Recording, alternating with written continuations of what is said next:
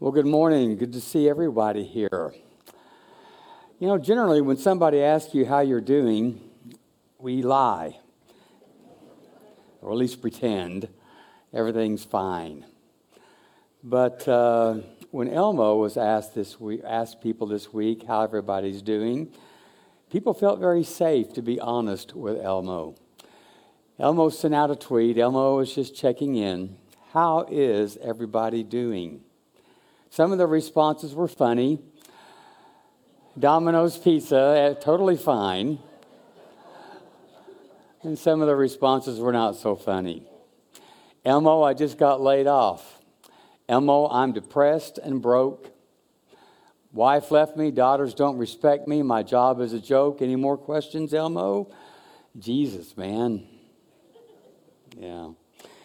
So, in this series that we started last week called Guilt Free Wisdom on Money, we are at the second of that uh, series in which you see the topic is going to be stress is bad. The responses to Elmo's question, How are you doing? indicate that a lot of our stress has to do with money issues.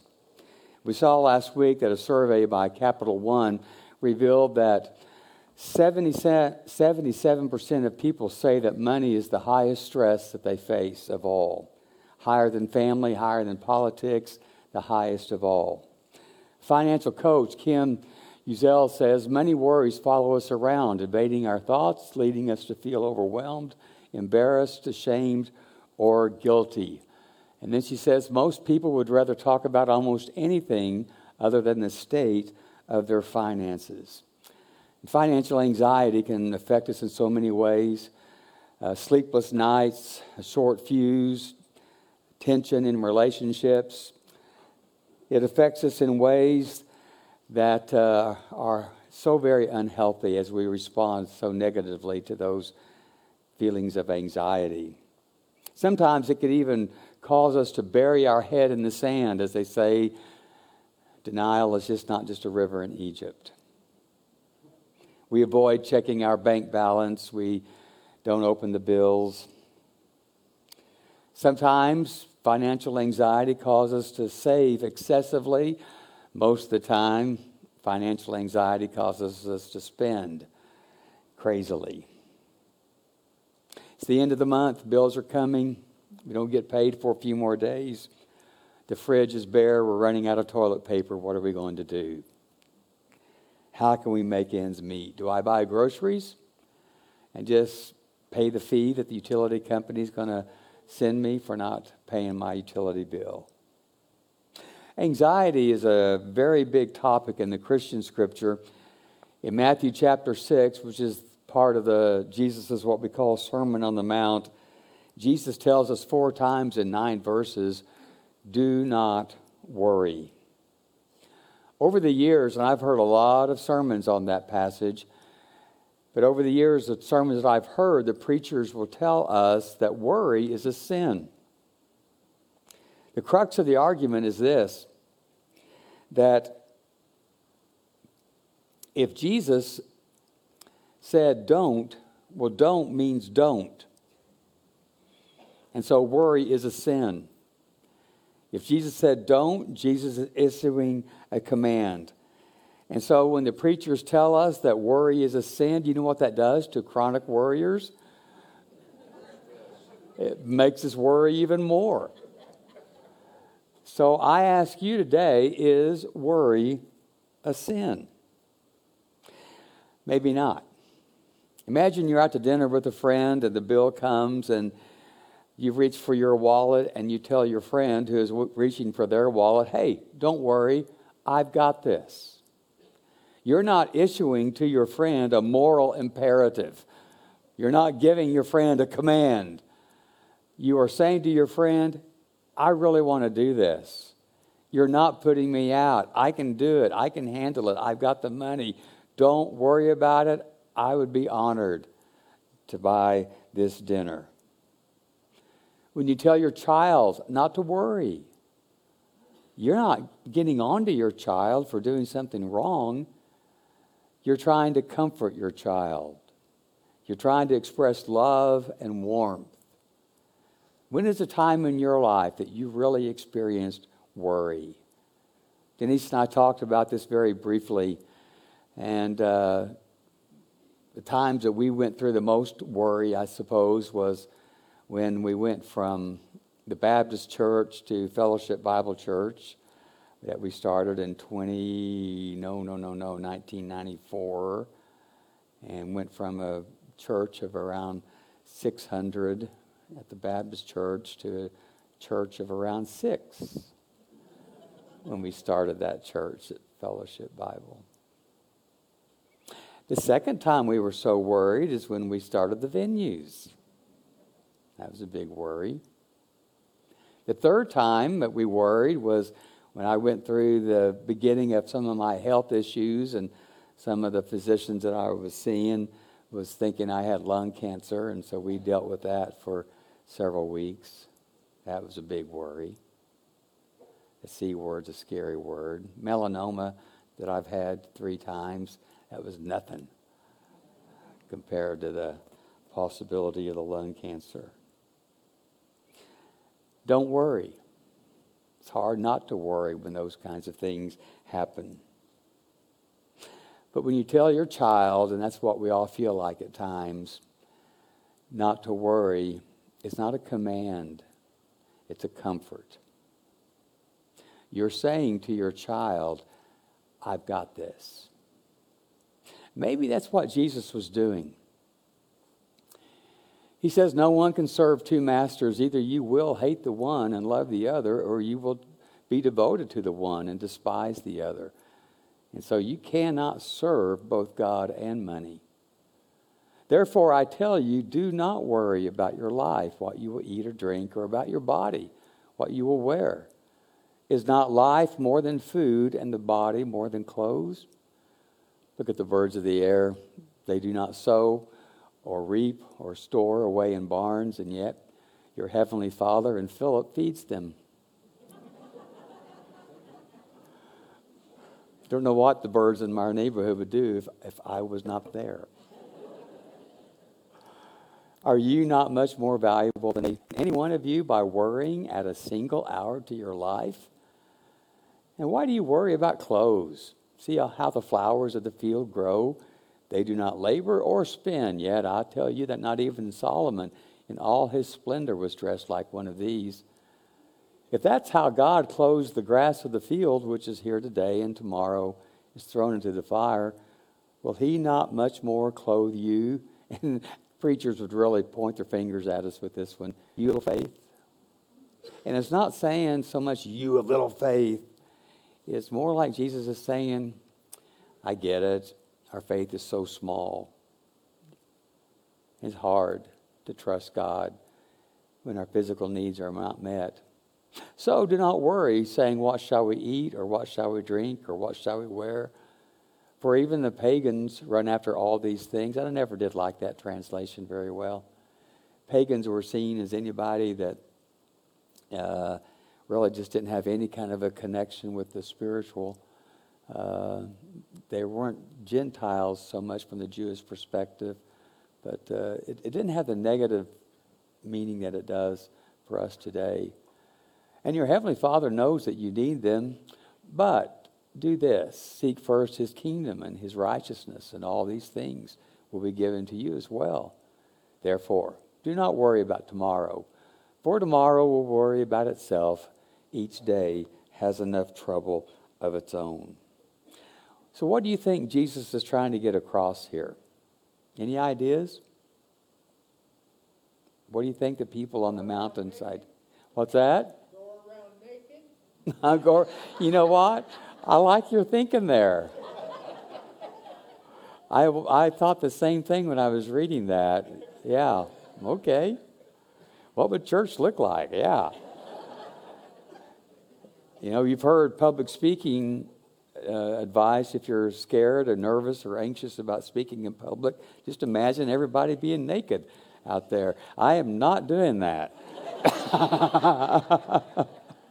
but yeah, that's a good thought. What, what do you think the people heard Jesus say?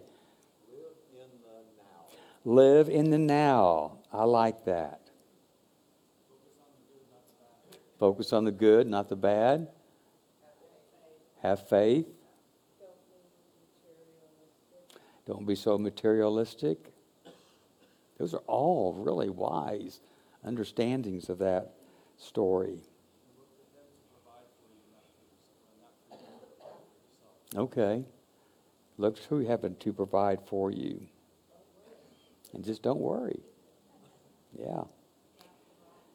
I love to picture myself as a child again and uh, with, with a loving parent. And I kind of think that helps me think of myself in Jesus' uh, lap or something. And Jesus just is telling me, he's talking to me like I'm a, just a scared kid. And uh, I think he's saying to me, Philip, you don't have to worry because your divine parent has got this. I, I love you, I care for you, and I'm going to take care of you. It's not a passage of moral warning, it's not a command that if we don't do it, we're sinning. It's just a, a way of comfort. It's almost like God is singing the Kacey Musgrave, or my mind went to Beach Boys. Don't worry, baby, everything's going to be all right. Yeah. This is a sense, and Dennis, you mentioned it here, uh, both in, in uh, early Christianity, in the first 400 years of Christianity, there was a more of a mystical Christianity than when Christianity became an expression of the Roman Empire. And in that mystical Christianity, there was such a similarity to the spirituality of Buddha. And it, and it was that idea of don't worry, just be present. Just today, just right now, wherever you are. Most preachers from my religious heritage would always associate financial stress with the problem, with the experience of debt. And the go to verse during that, those sermons, was Proverbs 22 7. The rich rule over the poor, and the borrower is a slave to the lender. And I am not exaggerating. I don't ever remember a sermon on this verse in which the first part of that verse was talked about. It was always the, a club that the preacher used turning that second part of the verse into something to beat us over the head with about not being in debt. But what I want us to understand today is the context, not just of that phrase, so the whole verse, but the context of Proverbs 22.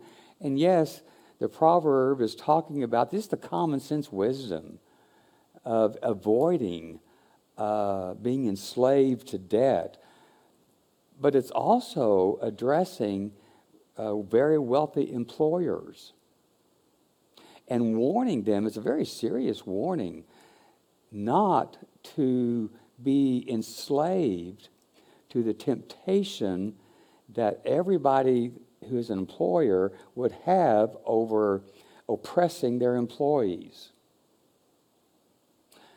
The rich rule over the poor. And then he unpacks that a little bit.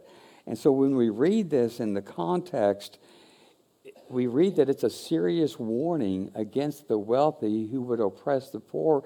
And it's also an encouragement to the wealthy. Don't be impress- oppressors of the poor. Don't be those who enslave people to a, to a very minimal way of living their life, but instead use the opportunity that you have to, uh, to help through the struggle of poverty, to enable people and to equip people to, in, uh, through their poverty into a, a very uh, living wage. So here's some of the context of that. Whoever sows injustice, whoever d- does not treat people fairly, will reap calamity in their life. The problem is, as David writes in one of the Psalms, he says, Why do the unrighteous prosper so? And we've seen people who are unjust in their life and how they treat others just seem to have it all. And then it says the rod that they wield, that they, they use to control people, it will be broken. The generous will themselves, however, be blessed, for they share the food with the poor. The one who oppresses the poor to increase his own wealth, and the one who gives gifts to the rich, both come to poverty. So do not exploit the poor because they're poor, and do not crush the needy in court, for the Lord himself will take up their case and will exact life for life. Very serious warning. A big encouragement to take care of people, especially if you're an employer who work for you. You know, 55% of America's largest companies, 55%, over half, paid no income tax in 2020, despite their huge profits. And half of those companies paid no federal income tax for three years running. All of it was legal. But is it just? Is it right? So when these multi billion dollar companies don't pay any income tax, what does that do for most of us, to our tax burden? And what does that do for people who benefit from the care and the concern that is given to them through government funds? It's all legal what businesses are doing, but the question is how would the writer of Proverbs feel about that? Is it just? Is it the right thing to do? I mentioned last week that since 1980, the bottom half of earners saw a 20% growth in their income. Yay! 20% since Denise and I got married in 1980. But the top 10% of earners saw their income grow not 20%, not 40%, but how about 144%? All legal. But is it moral? Is it just? And how much of the stress that is being felt in finances by 77% of the country a result of unjust behavior by employers? Let's go to the Christian scripture. Now, listen, you rich people. Weep and wail because of the misery that is coming on you. Your wealth is rotted. Your moth, the moths have eaten your clothes. Your gold and silver are corroded, and their corrosion will testify against you and eat your flesh like fire. You have hoarded wealth in the last days. Wow. Harsh words.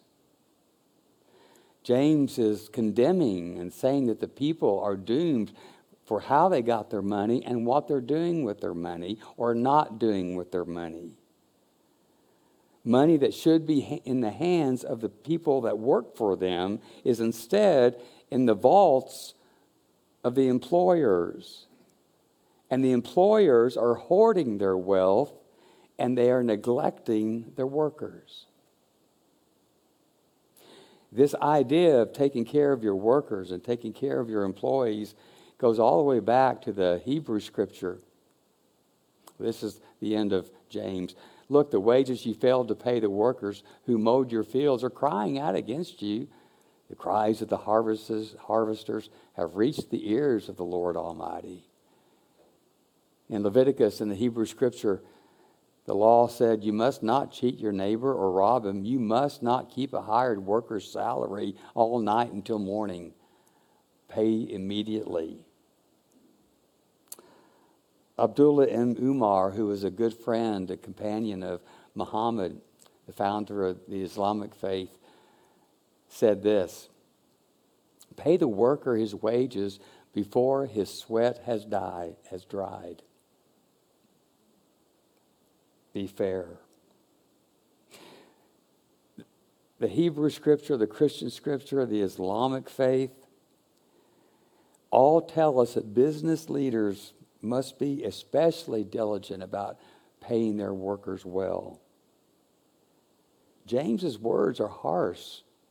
The wages you have failed to pay are accusations. They're speaking truth to power. Martin Luther King Jr. echoes James. On the day that he died, April 4, 1968, Dr. King was writing a sermon. The title of his sermon, he never got to preach it, was Why America May Go to Hell.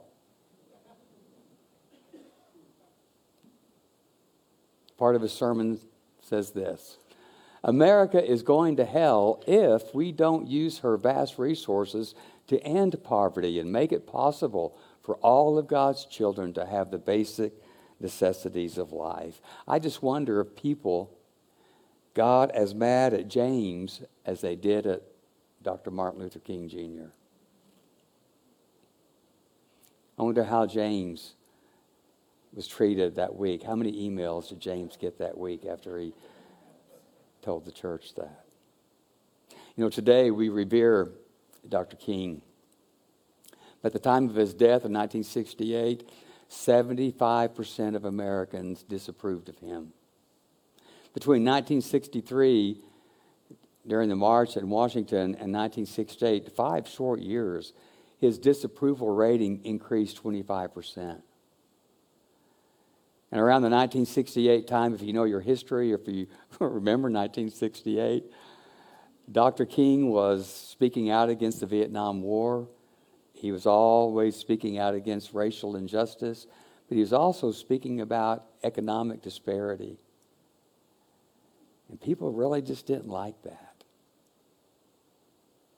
Unless you were a victim of economic disparity. Dr. King, and I think probably James, I know the Hebrew prophets, all experienced a lot of rejection. And when you speak out against injustice, it's kind of, it can be a lonely life. It can be a very unpopular, an unfriendly life to speak out. I don't have this on the screen for us. I should have put it up there, but as I went back yesterday and read Proverbs 22 before this morning, I, I looked again at the first part of Proverbs 22 and verse 2, and you can look at it while we're even talking if you want to find it on your phone. Go right ahead and do so, at least this afternoon. But the writer says, Rich and poor have this in common the Lord is maker of them all. And I just wonder is there a solution to this disparity, economic disparity? And is there a solution to the stress in that verse? Rich and poor have something in common. The Lord is the maker of them all. And it made me ask the question I wonder if we would treat our workers better, if we would treat one another better, if we really felt like we were unified, if we really felt like we had something in common. If we really saw them as family, that's kind of a bad analogy because some of our family doesn't treat us well. But if they were an, ex- would I treat an employee better if that if I understood the the unity that that employee and myself have, the connection that we have. I wonder really if our stress level as it comes to finances would be lower if we all practiced and lived by the Vulcan salute. Anybody want to tell me what that means? Oh, I love the Trekkies in our church. It's the universal wish, just all over. I want everybody to live long and prosper, peace and long life. Mr. Spock's Vulcan salute of live long and prosper carries with it the very essence of the Hebrew phrase and term and concept of shalom, used over 250 times in the Hebrew scripture. And literally, it does mean I wish everyone would live long and prosper. not just members of my church or my denomination, not just members of my political party, but I want the Democrats and the Republicans and the independents. I want the capitalists and the socialists and the communists. I want everybody